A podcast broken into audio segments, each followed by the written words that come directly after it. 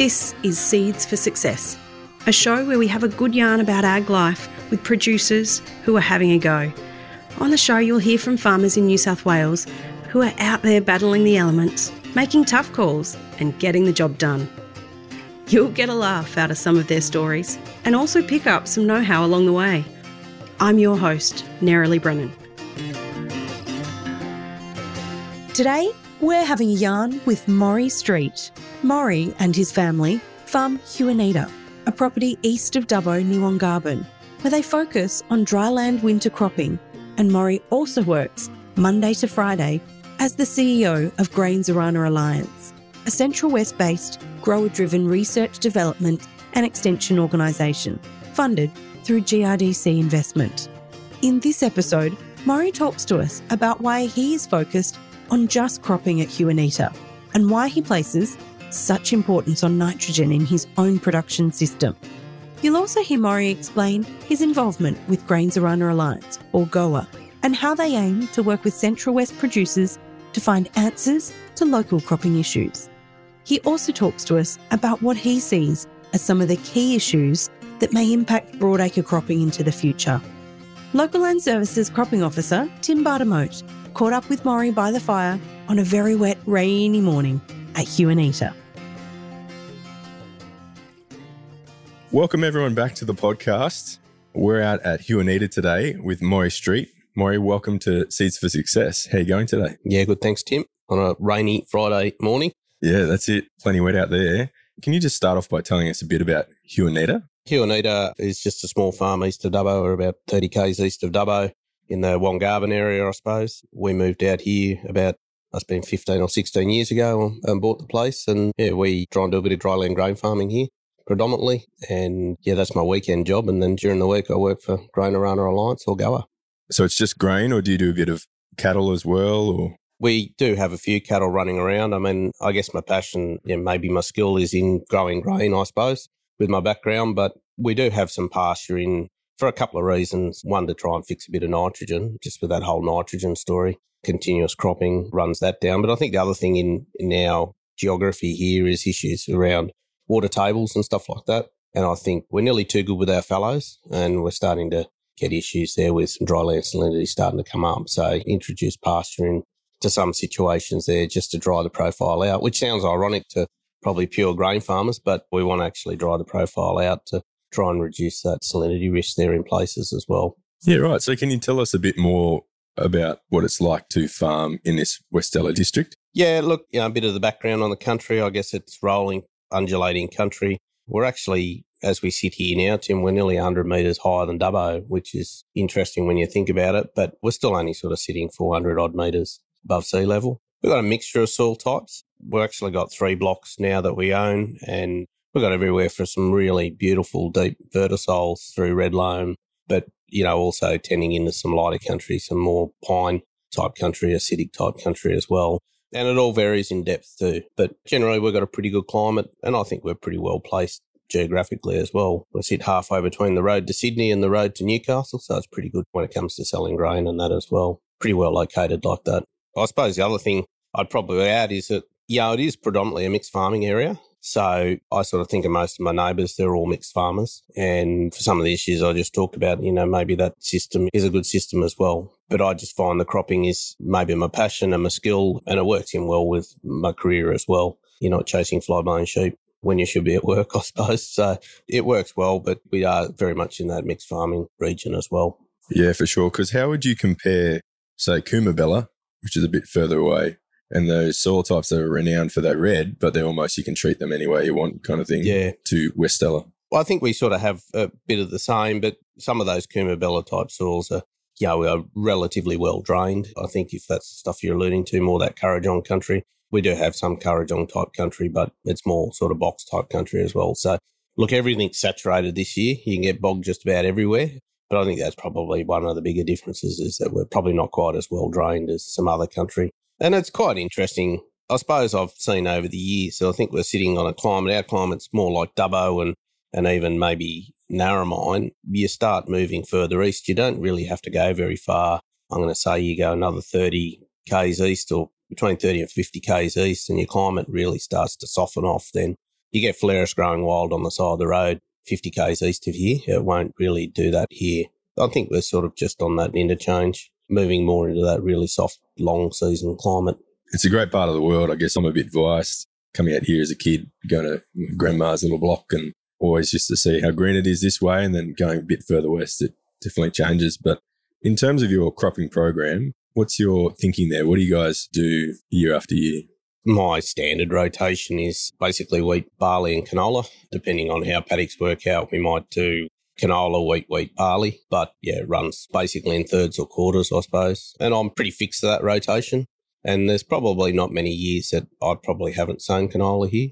I won't say every year we've been a success, but you know, we stick pretty tight with that. And then I look at that as a reasonably sustainable rotation, I suppose, with the absence of pulses and the whole nitrogen story. But in terms of crop disease and rotational from that way, it's pretty good. And I suppose it also, I feel it sort of spaces out a bit of the workload as well in terms of sowing and harvest and operations. It tends to space that all out as well, which is big operation or small, it's important to try and address. But I guess, yeah, I just touched on then is that maybe what we're missing out of that system, that continuous cropping of non pulse species in wheat, barley, and canola is quite heavy on nitrogen. And where we don't have a consistent pasture phase in the system and we don't use legumes very much, you got to wonder whether legumes might not offer more to that system. And interestingly, GRDC have currently invested in a project that GOA's working on, which is looking to try and get pulses into these less traditional areas. And that's yeah, an interesting body of work. We might have to look at that. I'm certainly interested in watching it keenly going forward.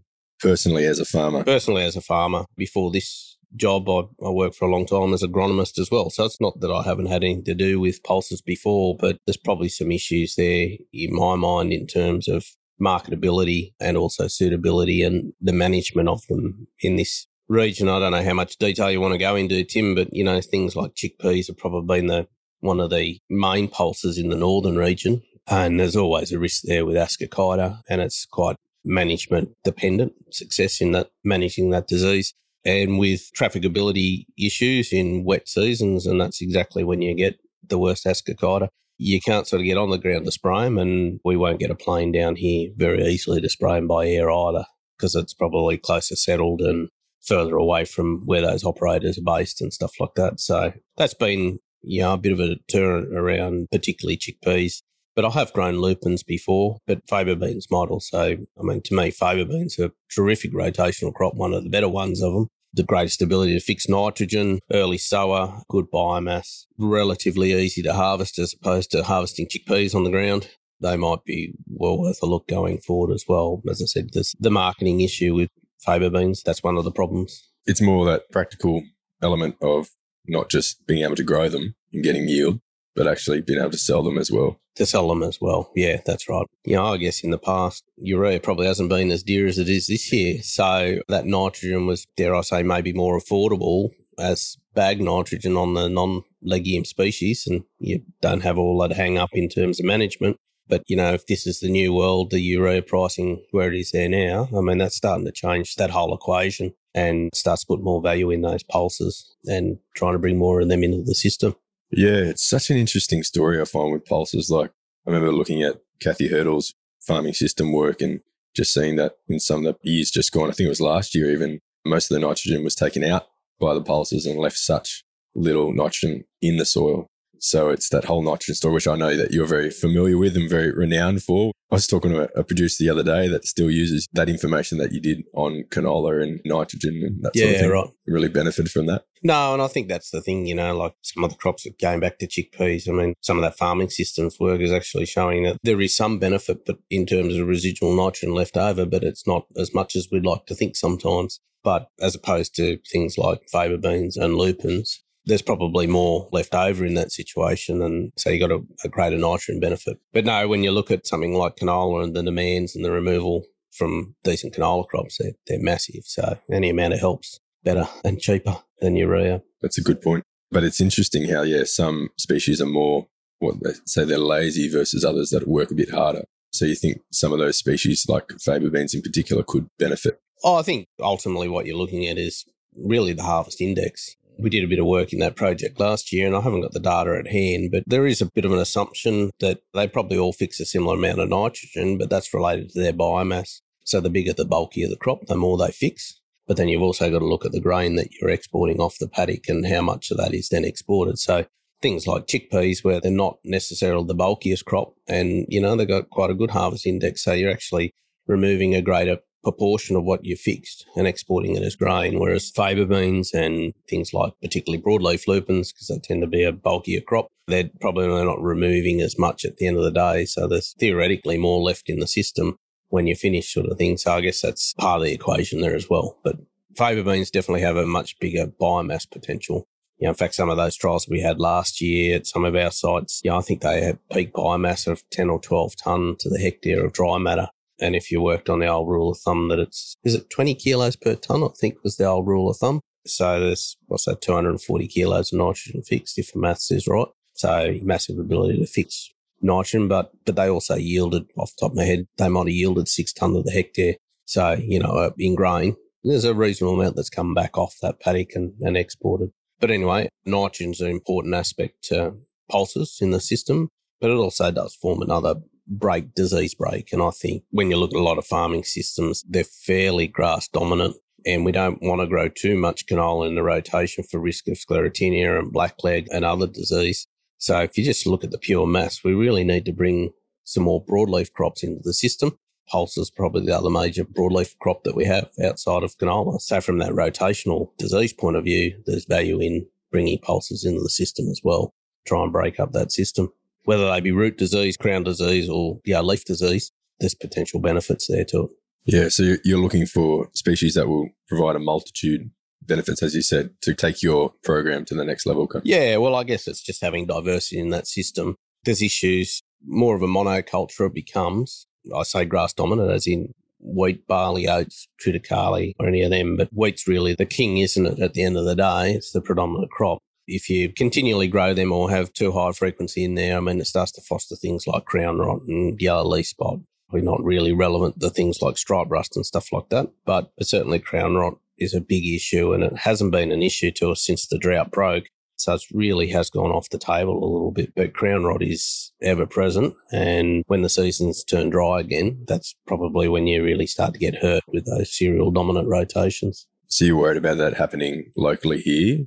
It's present everywhere. It's present in the farming system. Where crown rot hurts the most is where you get a tight finish to the year. And fair to say, we probably don't have as tougher springs here as what you do at Trangie or Warren or Nyngan or Lake Cargelligo or, or those more lower rainfall regions. They're probably running a greater risk of yield loss and damage in those environments than what we are here. But there's no doubt that crown rot is present here and you know, and a concern to me in my rotations and what I see other growers doing as well. So, as I said, it's been off the radar for if we had 2016 was wet, you know, it wasn't a major issue. Then we then went into three years of drought. And potentially it was probably pressuring us in the early part of the drought. The later part of the drought, we didn't really get anything in or off. And then it's been wet since. So it's been close to six or seven years since it's really been front of mind. And wet years like this, we're probably not going to see too much of a yield impact unless the season turns off. But what wet years like this do do is allow that inoculum to multiply out. And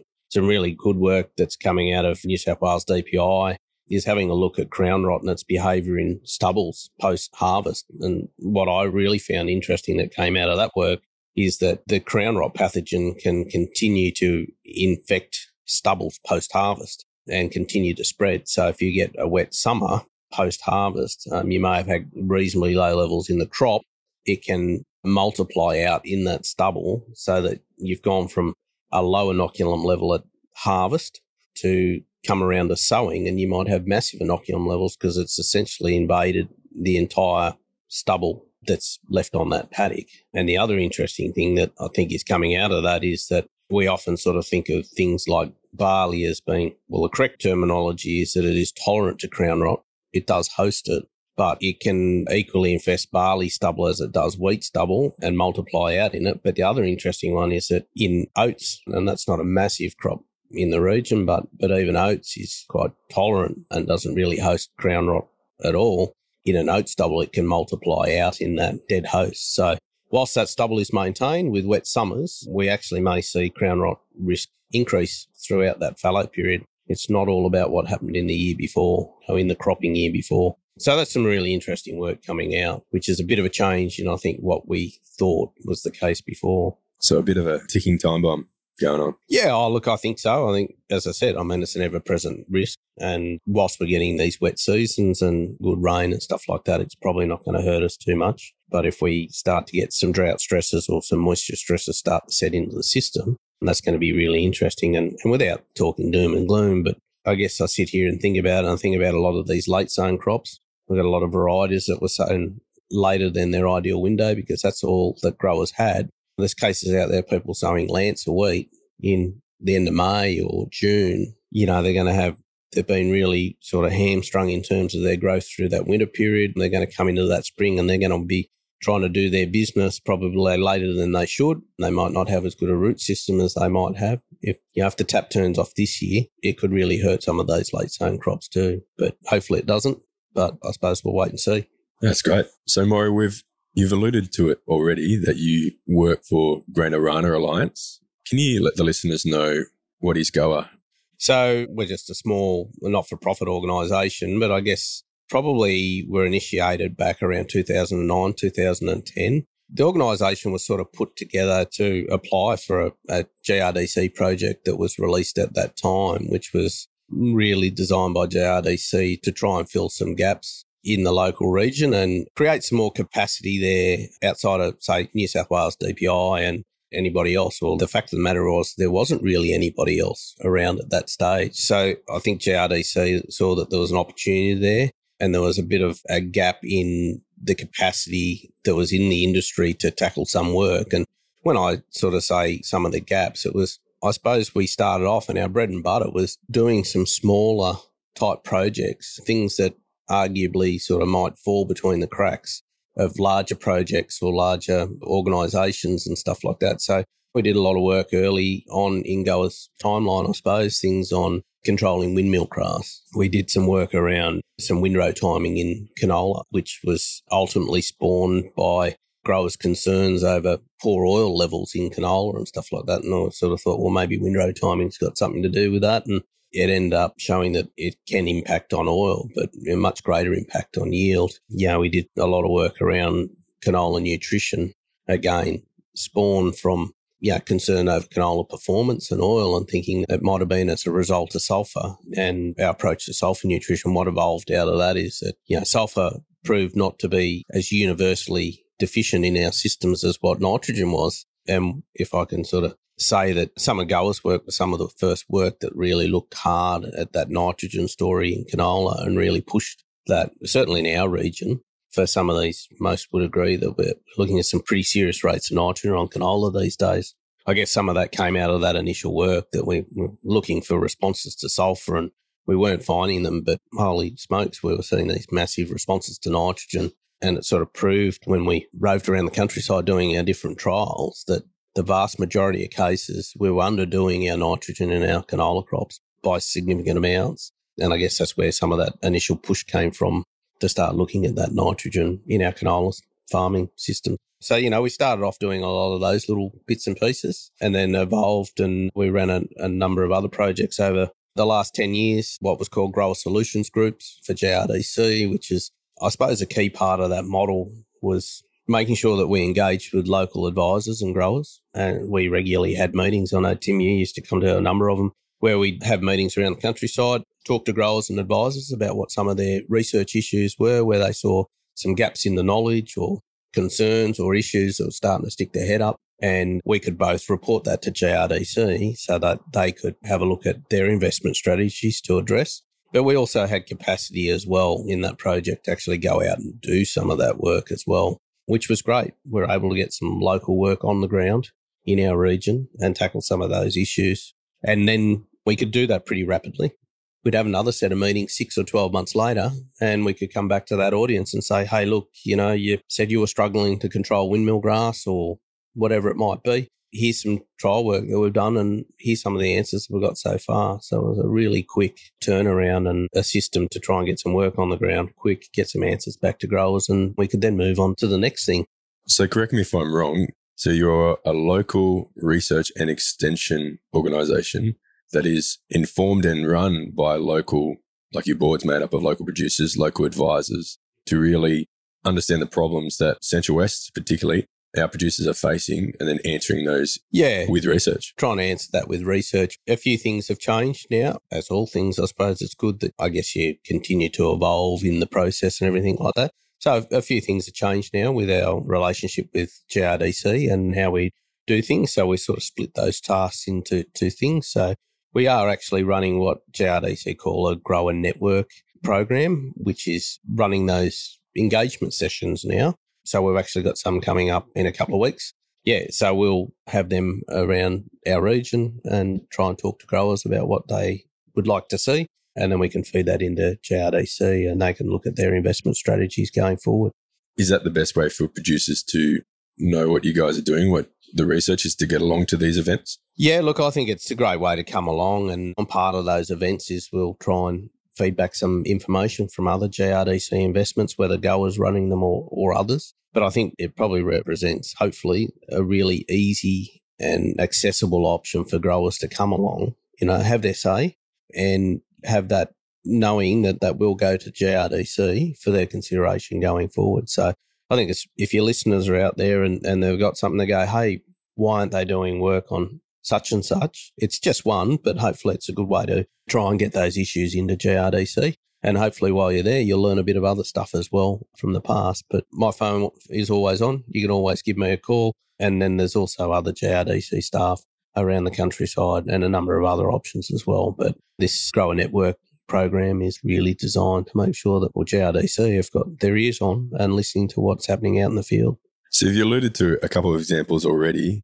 Could you say, let's talk about windmill grass.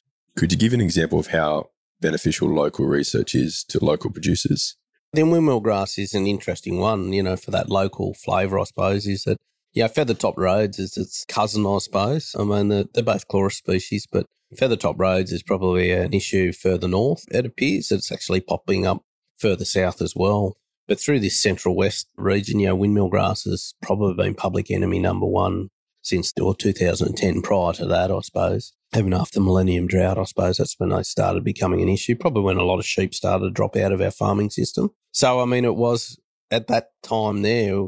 I think it was probably seen as a more central west problem. You know, there weren't a lot of other people talking about it or too interested in it. So we were able to go out there and do some work and develop some strategies and some tools there to to help manage that going forward. And we've had a number of field days and demonstrations and that where growers and advisors could come and see it and know that it's been tested and proven in their regions and that it works and stuff like that. And there's probably not too many years that go by that I don't get you know multiple phone calls on controlling windmill grass, although we haven't actively done work in that space for three, four, five years probably. It's still a challenge for growers. I don't think we've solved the problem. We've, I think we've provided a couple of tools they're not perfect, but they're significantly better than what we had before. Yeah, definitely in the right situation, they do a good job. I personally remember when I was doing agronomy out at Warren, ringing yourself in Ben and being like, "Hey, I've got windmill grass. What's?"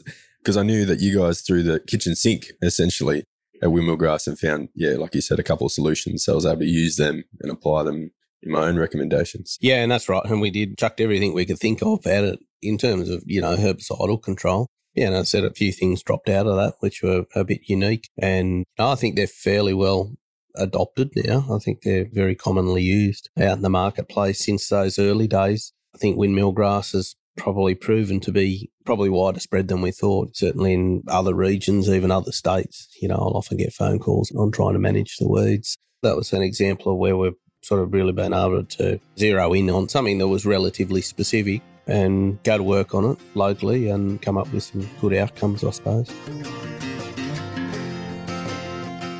Thanks for listening to part one of this two part chat with Maury Street.